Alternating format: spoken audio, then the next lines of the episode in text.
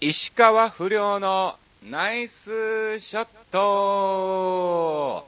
さあ、始まりました。石川不良のナイスショット。この番組は、調和平和 .com の協力により放送いたしております。さあ、今日がですね、2月8日更新ということですが、本当に1週間早いね、もう。あっという間だね、みたいな、えー、感じなんですけどもね。いやいやいや、もうっていうかね、雪がね、もうとてつもないね。いい、あの、一応ね、ニュースとか天気予報では、まあまあ関東都内に関しては1センチから2センチぐらい、えー、積もるかもしれませんみたいなことを言ったにもかかわらず、えー、僕の家の近くはなんとね、5センチぐらい積もってましたね。何これみたいなね。まあまあ、あの、関東都内っちゃ都内なんだけど、東京の人にしてみりゃ都内じゃないらしい場所らしいわ。まあまあ、葛飾区というところでね、まあまあ、あの、ちょこっと行けばもう埼玉県やし、ちょこっと行けばもう千葉県みたいなね、えー、そういうところに住んでますので、まあまあまあでもね、えー、自然の猛威というかね、脅威というかもう、だって次の日の朝がね、もう完全にもう道路がもう凍ってんのね。ほんで、またこの凍った氷が何としてもたくましいというのかね、なかなか溶けないね。もう一週間ぐらい、えー、かかって、やっとね、あの、その一切も日向にならないところ、家の影とかもういう、そういうところがやっと溶け出してきたみたいな、えー、感じでね、まだ若干ね、えー、残ってるところなんかもね、ありますから、まあ、あの、皆さんね、えー、ぜひぜひ、あのー、雪で、えー、ね、なかなか東京に住んでたりとかね、大阪の方なんかもね、めったに降らないですから、えー、慣れてないでしょうから、えー、必ずね、お気をつけていただきたいと思います。えー、また降る可能性もありますからね。なんか急に3月ぐらいにね、積もったりする年もあったんでね、えー、ぜひぜひ、えー、お気をつけていただきたいと思いますが、まあまあ、あの、とりあえず2週間に1回の更新ということですけども、まあ、とりあえず先に2週間一体何を石川不良、えー、横山町をしてたっていうことでですね、お話をさせていただきたいんですが、あのね、初じゃねえか、これね。2週間ね、今スケジュールを見て確認したんですが、なんもなかった。いや、本当にこの2週間俺何してたんやろっていうぐらいですけども、本当に、えー、残念ながらね、なんもない状態だったんですよ。まあ、ちょこっとあるところに行ったんですがですね、えー、それはちょっと次回の時にですね、ちょっとあの、お話を、えー、させていただきたいなと、えいうことですが、まあ、それはね、非常に僕にとっても、快挙、快挙っていうほどじゃないんかなうん。まあでもすごく勉強にもなったし、すごく楽しかったし、まあまあ、あの、ちょっとした一歩を踏み出せたんじゃないかという、ね、えー、ことだと思いますんで、まあまあ次回の更新をぜひぜひ、えー、お楽しみにしていただきたいと思います。うん。えー、まあ、ということでね、今日が2月8日ということで、まあまあ、あの、よくテレビなんかもね、見てたらやってますけども、えー、バレンタイン特集みたいなね、えー、感じでやってますんで、今日はちょっと、バレンタイン特集っていうほど、ね、別に女子のね、え誰かゲストに来てるわけでもなく、え私、石川不良一人でですね、えやってるにもかかわらず、バレンタイン特集なんかしてどうすんねんみたいな、え感じですけども、まあまあ、うん。ね、えー、せっかくなんで、はい。やっぱ旬物をね、やっていかないというのもね、ありますから、えー、ちょっとバレンタイン特集なんかもね、やりたいなと思ってますが、まあ、のー、まあ、そんな別に女子の意見を聞けるわけでもないし、まあ、ただ僕が経験したバレンタイン、そんなのないんだけどね。そんなチョコもらったこともないから、そんなに広げようもないんだけども、まあまあ、あのー、一応ね、私の自己ベスト、ギリチョコですよ。もちろんギリチョコですけども、ギリチョコベスト個数が、えっ、ー、とね、12個です。これなかなかすごくない？うん。すごいでしょ？えちなみに、小学6年生ですね。はい。えそれが、えー、過去最高個数です。えそれ以降ですね、その更新を破ることなく、この間猫ひろしがね、自己新で、えー、走りましたけども、私は全くそれ以降ですね、えー、ギリチョコ最高個数を越すこともなくずっとですね、えー、小学6年生から、えー、ずっと下がりっぱなしの状態ですけども、あのー、なんだろう、やっぱその頃はね、すっごく嬉しいんだよね。まあ今現にもらったとしても、嬉しいのは本当に嬉しいんで、えー、ぜひぜひ女子の皆さんはですね、はい。まあまあ、気持ちでいいんですよ。うん。あの、変にね、あの、500円とか1000円とかなってきちゃうと逆にお返しが今度、めんどくさくなってくるんで、うん。あの、本当に、うん、100円もいらんない。うん。10, 10円、20円でいいんで、えー、気持ちだけ、ぜひですね、え、お近くの、え、男性の皆さんに、え配っていただきたいなと思ってますけども。まあでも本当にその10円、20円とかその値段の問題ではなく、あの、もらえたっていう気持ちだけでね、非常に嬉しいので、ぜひぜひ、うん、あげていただきたいと思いますが、どうなんですかね？一応なんか、ね、よく聞く話では、まあ、会社の同僚とか、まあそういうね、えー、部分に関して、一人にあげる値段が、平均250円みたいなね、えー、男性にあげる値段が250円みたいなね、そういうような、えー、義理チョコに関してですね、うん、あの、値段なんかもね、統計で出てますが、ちなみになんか、今の女子って自分にも買うんだってね、バレンタインを。本当にこれなんで？みたいな感じなんですけども、普通にそこら辺のね、100円ショップのチョコレートでいいや、みたいな。普段買ってるでしょみたいな感じにもかかわらずですね、えー、バレンタインには自分のチョコレートも買うらしくて、ちなみにその自分に対するチョコレートがだいたい平均年、平均のね、お金が500円ぐらいなんて。ギリチョコより高いや、みたいなね。えー、まあまあ、そりゃそうだけども、うん。えー、そんな感じ、えー、らしいですけどもね。まあまあ、あのありっちゃありだけども、まあ一応バレンタインでね、で、男性に送る日なので、うん、あのー、お近くにね、素敵な男性とかいらっしゃいましたら、ぜひぜひ送っていただきたいと思います。あの、なんだろう、そういうのないな、俺な。うん。なんか、ときめきを感じるチョコレートをもらったことないな。思い起こせば。うん。思い起こさなくても、キュンってしたことがなかったね。あの、でもね、うん。な、なんだろう。うーん、まあまあ、ファンの方とかもね、えー、いただいたりも、えー、してね、すごく嬉しいのは、非常に嬉しいんですけども、うん。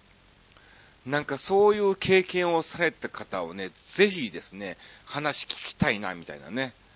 うん、そんな感じなんで、全く僕は一切そういうキュンとするね、だから彼女ができて、彼女からこうね、いただいたりとか、えー、そういうのはありますけども、その全くほら、付き合ってもない状態で、うん、あちさん、これ受け取ってください、みたいなね。まあ、あちさんっていうのはじゃないけども、本名でね。うーん、そういうの残念ながらね、えー、本当に、えー、何も、僕すごくチョコレート好きなんだよ。本当に好きなの。特にホワイトチョコレートが本当に好きでね、えー、まあまあ、あの、石川遼をすることによってね、あの、ダイエットを始めて、まあそんなにね、えー、甘いものを食べなくはなってきましたが、まああの、まあ要するに夜食べてたからね、うん、今はあの、昼間とかね、えー、栄養としてですね、えー、糖分ですから、うん、エネルギーに変わりますから、えー、そういう部分でね、起きてる時間には食べてますけど、えー、夜寝る前には食べなくなっただけで、相変わらずチョコレートは大好きです。昔は必ず毎日1枚ね、夜中食べてましたからね。で、ポテトチップスとかね、そうい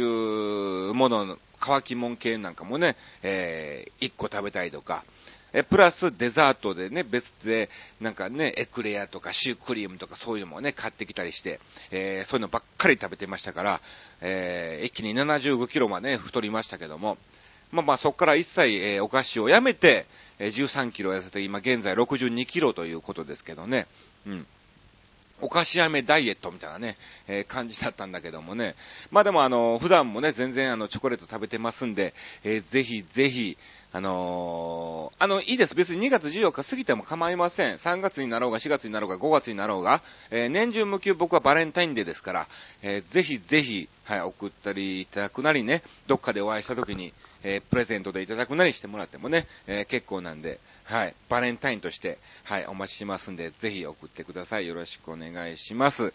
まあ、そんな感じでね、一応まあ、バレンタインのお話をしてね、全く僕のいい思い出もなんもないしね、えー、ただ自己新記録が12個というだけであってね、えー、あれですけどもね、よくはね、やっぱお父さんなんかがね、うん、あのー、会社でウイスキーボンボンともらったりとか、えー、そういうのをね、してましたけど、やっぱそういう、ほら、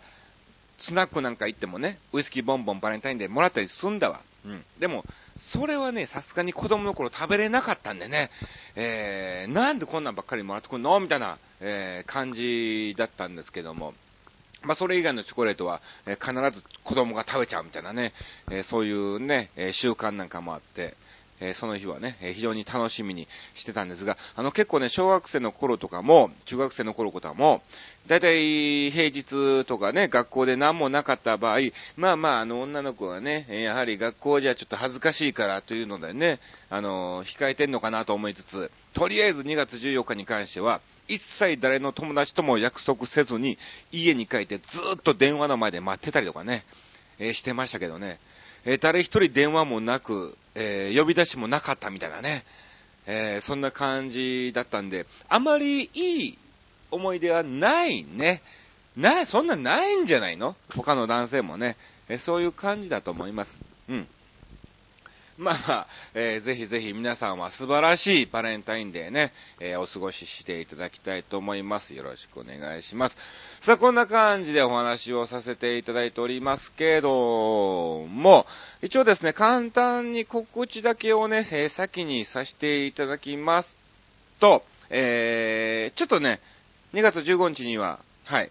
名古屋に行ってきます。うん。えー、そしてですね、えー、六本木のなんとかっていうショーパブがあるらしくて、えー、そちらの方も急遽ですね、2月、えー、17日ですか、え、そこら辺に、え、入ると思います。まあ、キサラとはまた別のですね、え、そういうショーパブらしいので、また、ね、詳しく決まりましたら、はい、メール、メールというか、あの、アメブロとかそういうところでアップをさせていただきますのでご覧いただきたいと思います。んで、噂によると、噂なのか、一応スケジュール決まってるので、よくまだ詳細は聞いてませんが、えー、2月20日、はい、えー、これ、音事協っていうのがありまして、うん、日本音楽事業者協会っていうのがありましてね、えー、そこらそちらの方でですね、えー、震災のイベントの方をね、えー、チャリティーイベントを行っておりまして、えー、島崎和歌子さんと一緒に、えあるところに、まあ、他にもいろんな芸人とかいろんなタレントさんなんかもいらっしゃいまして、行ってきます。場所は聞いてません、まだ。はい。えもっともっと近くにならないと、はい、入ってこないと思いますけどもね、え行ってきたいと思います。うん。そして、え次回の話はですね、本当に、えー、ちょっとですね、え新潟のあるところに行ってきましたんで、えその時のお話なんかもね、えたっぷりをさせていただきたいと思いますが、あ、そうそう、2月10日、うん。これね、あの、東京健康ランド、東京の船堀にあります東京健康ランドっていうところで、毎月第2、第4金曜日に、えー、定期的にその、東京健康ランドお笑いライブっていうのをね、えー、やってまして、えー、私もレギュラーなのか準レギュラーみたいな感じで、えー、出演をさせていただいてたんですけども、なんか聞くところによると、その東京健康ランドが3月いっぱいなのかな ?3 月11日なのかなうん。なんかそこら辺で、えー、残念ながら閉館っていう噂を、えー、聞いて、まだあの本当に確かな情報ではないので、あれですけども、とりあえずそのお笑いライブも終わっちゃうっていうのをね、えー、聞きましたので、えー、ぜひぜひ皆さんあの、東京のほんと老舗ですね、その、健康ランドに関しては、老舗の場所ですから、えー、お時間がありましたら、えー、見に来ていただきたいと思います。多分ね、インターネットで東京健康ランドで検索すると、なんかね、あの、お笑いライブの日に関しては、非常に安く1100円とかかな、えー、で、えー、入浴できて、もちろんお笑いも見れるというらしいので、はい。ぜひ、えー、見に来ていただきたいと思います。今回、結構ね、えー、豪華なメンバーなんかも、え出演しますんで、えー、お楽しみいただけると思いますので、え見に来ていただきたいと思います。よろしくお願いします。まあ、こんな感じで先に告知を、えさせていただきました。うん。で、まあまあ、あの、こんな感じね、えー、いろいろ、えー、あったような、なかったような、えー、感じなんだけども、今ね、すごくね、あのゴルフをですね、えー、勉強しておりまして、まあ、あの、事務所の方の携帯サイトっていうのがありまして、えー、ゴールデンミュージックの携帯サイトで、松井直美さんとか、え島崎和歌子さん、高田新さんなんかのブログも、え、月315円で読めちゃうっていう、えー、サイトがありまして、えー、そちらの方のブログでちょっとね、最近アメブロは僕更新してないでしょ？うん。それはあのー、じ、まあ、ただサボってるだけなんだけども、サボってるだけなんかいみたいなね、え感じですけど、あの、事務所の方の携帯サイトは必ず、えー、更新をしてるんですが、そちらの方でちょっとですね、えー、石川不良プロのゴルフ講座っていうのをですね、えー、やっておりまして、ちょいちょいだから僕が勉強したことに関して、えー、いろいろですね、はい、ゴルフに関してお話を、えー、させていただいている、えー、ブログなんですね。まあもちろんそれ以外のね、はい、えー、普通のブログに付け加えて、石川不良プロのゴルフ講座っていうのをね、やってますんで、ぜひ、まあ、あの、興味のある方は、僕のブログ以外にも、松井直美さん、島崎和歌子さん、うん、えー、そして、高田新さんに中村光子さんとか、もう豪華メンバーですね。えー、ゴールデンミュージック全員の、えー、ゴールデンミュージック所属タレント全員の、え、ブログが読めますんで、えー、ぜひ登録してですね、えー、ご覧いただきたいと思います。よろしくお願いします。そうすると僕になんかなんかメッセージなんかもね、どんどんどんどん送れるみたいですから、うん。え必ず来た、えー、メールに関してはですね、僕は返事をさせていただきますので、えー、ぜひ興味のある方は、登録をしていただきたいと思います。さあ、ということで、じゃあですね、せっかくなんでですね、えー、今日も一つですね、石川不良プロのゴルフ講座ということで、えー、ゴルフに関してですね、一つお話を、えー、させていただきたいと思います。あの前回もちょこっとですね、はい、お話を、えさせていただいたと思うんですが、まあ、あの、全、日本全国各地ですね、いろんなゴルフ場があります。えー、関東だけでももう何十個もありますし、えー、もう栃木や茨城なんかも行けばね、もうそこら辺にあるぐらいの、えー、ゴルフ場の数があるわけなんですけども、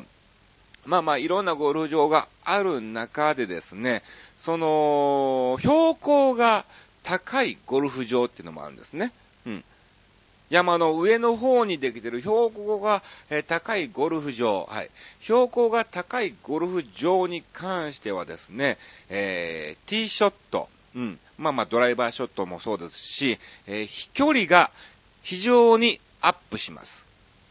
うーんって感じでしょ？標高が高いゴルフ場に関しては、飛距離が非常にアップします。えー、なのでですね、えー、あ、今日俺すげえ飛んだとか、えー、そういう場合は標高が高ければ高いほど、えー、飛ぶということなんですけども、それはなぜかというと、やはりですね、あの空気が薄くなるということで、え抵抗がですね、薄くなって、いつもより、え飛距離がアップするということなんですよ。まあまあ、だから、あの、全然普通の、えー、例えばですね、えー、1番 T なんかに行きましてですね、えー、パー5とか、えー、そういうところならば全然構わないと思います。えー、いつもよりですね、いつもならば、えー、200ぐらいしか飛ばないにもかかわらず今日250飛んだとか、えー、そういうのもね、えー、良かったなと思いますけども、ただただ逆に、えー、ショートホールですね、えー、パー3とか、はい、そういうところに関しては、いつものような感じで打っちゃうと、えー、落とそうと思っていた場所よりも、はい、多めに飛んじゃって、バンカーとか池ポチャとか、えー、なってしまう、グリーンをオーバーしてしまうとか、えー、そういうことにもなるということなんで、えー、ぜひぜひ標高が高いゴルフ場に関してはですね、えそこら辺を意識して、まあ、力の加減とか、えー、ぜひそういうので売っていただきたいと思います。真面目。真面目にちょっとゴルフの話をね、えー、させていただきました。これね、毎回、毎回石川不良プロのゴルフ講座っていうのをね、えー、開きたいと思います。まあ、あの、チョアヘヨ .com にですね、えー、バーディー瞳のクラブ M っていうね、えー、ちょっと同じゴルフが被っちゃった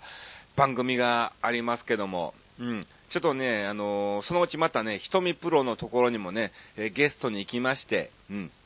ちょっとひとみプロと、ゴルフトーク対決なんかもね、えーやりたいなと思ってますんで、はい。えー楽しみにしていただきたいと思います。えー以上、石川不良プロのゴルフ講座でございました。ありがとうございます。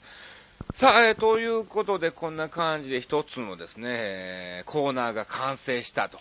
えーいうことでございますけども、まあまあ本当にね、あとはね、もう何もないの。何の話すこともないみたいなね、あの、いっぱいあんだけども、それはちょっと次回に取っておきたいので、えー次回非常に楽しみにしていただきたいと思います。うん。そうだね、あのーこの間、ずっとね、あのー何もなかった分逆にですね、あのーしばらくの間、独身生活を行っておりましてですね、はい。まあ、あの、かみさんがですね、あの、北海道の親戚の家にちょこっと、えー、一週間ぐらいね、えー、遊びに行ったということで、まあ、あの、札幌の雪祭りが、えー近々あったということなんでね、早めに行って、えー見ようかなっていうことで行ってきたわけなんで、その間僕はですね、さすがに一週間もスケジュール、えー取れないのでね、うん。あの、なんもなかったから逆に行けちゃったみたいな感じだったんだけども、まあ、あのー家で一人で独身生活を、生活したわけなんですが、あのね、な、なんなんだろうね、独身は独身で非常に楽っちゃ楽なんだけども、ご飯がね、ろくなもんほんと食べなかったね。朝はパンでしょ？パンパパンでしょ？ほんで、昼はそんな食べないでしょ？で、夜はね、カップ麺とか、うん、冷凍ご飯ももうなかったんで、ここ一週間、ご飯ものをほとんど食べてないみたいなね、えー感じでね、やはり皆さんね、あの、食生活はね、きっちりした方がいいと思う。だんだん一週間後に経ってくると、なんかね、あ、俺エネルギーないわっていうのをね、すごく感じましたね。うん。疲れが前日までね、前日の疲れがですね、残ってしまったりとかですね、あと、なんだろう、顔に力が入んない。うん。ちょっとあの、アンパンマンのこう水濡れちゃったバージョンみたいな、うん。顔が濡れて力が出ないみたいな感じの雰囲気にもなったりとかね。うん。あの、絶対にこれは栄養不足だなっていうのをね、非常に感じましたんで、えー皆さんね、あの、食生活はきっちりと、うん。まあまあ、そんな1日2日なら大丈夫と思います。大丈夫と思いますけども、あの、1週間とか、えー長期間になってしまうと、本当にね、あの、体やられてしまうと思うんで、えーぜひぜひ気をつけていただきたいと思いますけども、まあ、あの、なのでね、本当に僕もね、あの、100円ショップ行ってね、うん。あの、サラダの切ってるやつとか、えーそういうのもね、買ってきてね、一人で全部食べちゃったりとかね、えーただその日、サラダは食べたにもかかわらず、えー主食はカップ麺だったみたいな、感じなんだけども、少しでもですね、栄養を取らないといけないみたいな、感じになりましたんで、えーぜひね、食生活は、え皆さんね、えしっかりとしていただきたいと思います。うん。で、一応帰ってきてね、えーまあまあ無事に帰ってきてよかったなと思うんですけども、あのージャカポックルをね、たくさんお土産でいただきましてね、これうまいね。うん。あのー皆さん、ほ、ジンギスカンって食べれます？あの、やっぱりね、あの、癖があるので、食べれない方も結構いらっしゃるらしいのね。どうしても臭くて食べれないとか、硬いとか、えーそういうイメージがあるのでね、うん、食べれない方も多いらしいんですけども、ぜひぜひ本当に、あのー、1回でいいんで、北海道のジンギスカンを食べに行ってください。うん。あの、北海道行かれた時は絶対にジンギスカンを食べてください。あの、食べれないっていう方も絶対に行って食べてください。あのね、本当にうまいの。僕も一回北海道にね、えー行った時に、えー食べたんですが、あの、食べ物でこんなに人生観が変わったんが、初めてなぐらい美味しかったのね。何これ。これがジンギスカンなの？ラム肉なの？みたいな、えー感じだったんで、えー本当にうまいです。あのー伝えようがないんだけどね、ほら、いろんな、あるでしょ？メロン高いのやとか、うん。えー、ここのラーメン屋うまいとか、うん、いろいろあると思う、うまあ、このうまいっていうのもね、ありると思うんですが、まあまあまあまあ、うまいなっていう、うん。っていうぐらいでしょ？ああ、うまいうまいうまいみたいな。そんな感じでしょ？うん。あの、人生観が変わるぐらいうまいと思ってしまったんで、えー、ぜひ、本当に、うん、あの、北海道に行かれた時は、あの、イクラ丼とかね、ウニ丼とかそういうのもね、海産物もすごく美味しいんだけども、カニとかね、それよりも絶対にジンギスカンです。はい。これはね、絶対に見逃してはならない、えー、経験になると思いますので、えー、ぜひ、北海道に行かれた時はね、あのー、まあ、聞きゃね、あの、雑誌にもいっぱい有名店なんかも載ってますし、うん。あの、ホテルなんか泊まった時にね、ここら辺で美味しいジンギスカンのお店ありませんか？って聞けばね、教えてくれるんで、うん。ぜひぜひ、北海道に行かれた時はぜひ、えー、食べていただきたいと思います。ちょっと、ちょっと北海道の話になったんで、えー、ついつい思い出してしまいしてですね、えー、なんか熱くなっちゃいましたけども、えー、まあ、そんな感じで、えー、終わりにしようか、みたいなね、終わりかい、みたいなね、えー、これで 終わってもいいのかな、みたいな、え、空気なんですが、え、すごく空気というか、僕一人しかいないにもかかわらず、え、それをすごく感じるのはなぜでしょうかみたいなね、え、感じですけども、うん。まあ、あのー、ぜひ、はい。まあ、そういうことですわ。どういうことやねんみたいなね、え感じですけども、まあ、そろそろお時間となりますので、あのね、今日本当にね、ごめんね、何もなかったのね。本当にね、何も話すこともなくてね、えー、そのお笑いライブにも出るわけでもなく、必死に普通に石川遼の勉強なり、ゴルフの勉強をずっとしてたみたいな、えー、そういう2週間だったんで、うん、えー、何もなかったんですが、次回はですね、ちょっとした、はい、え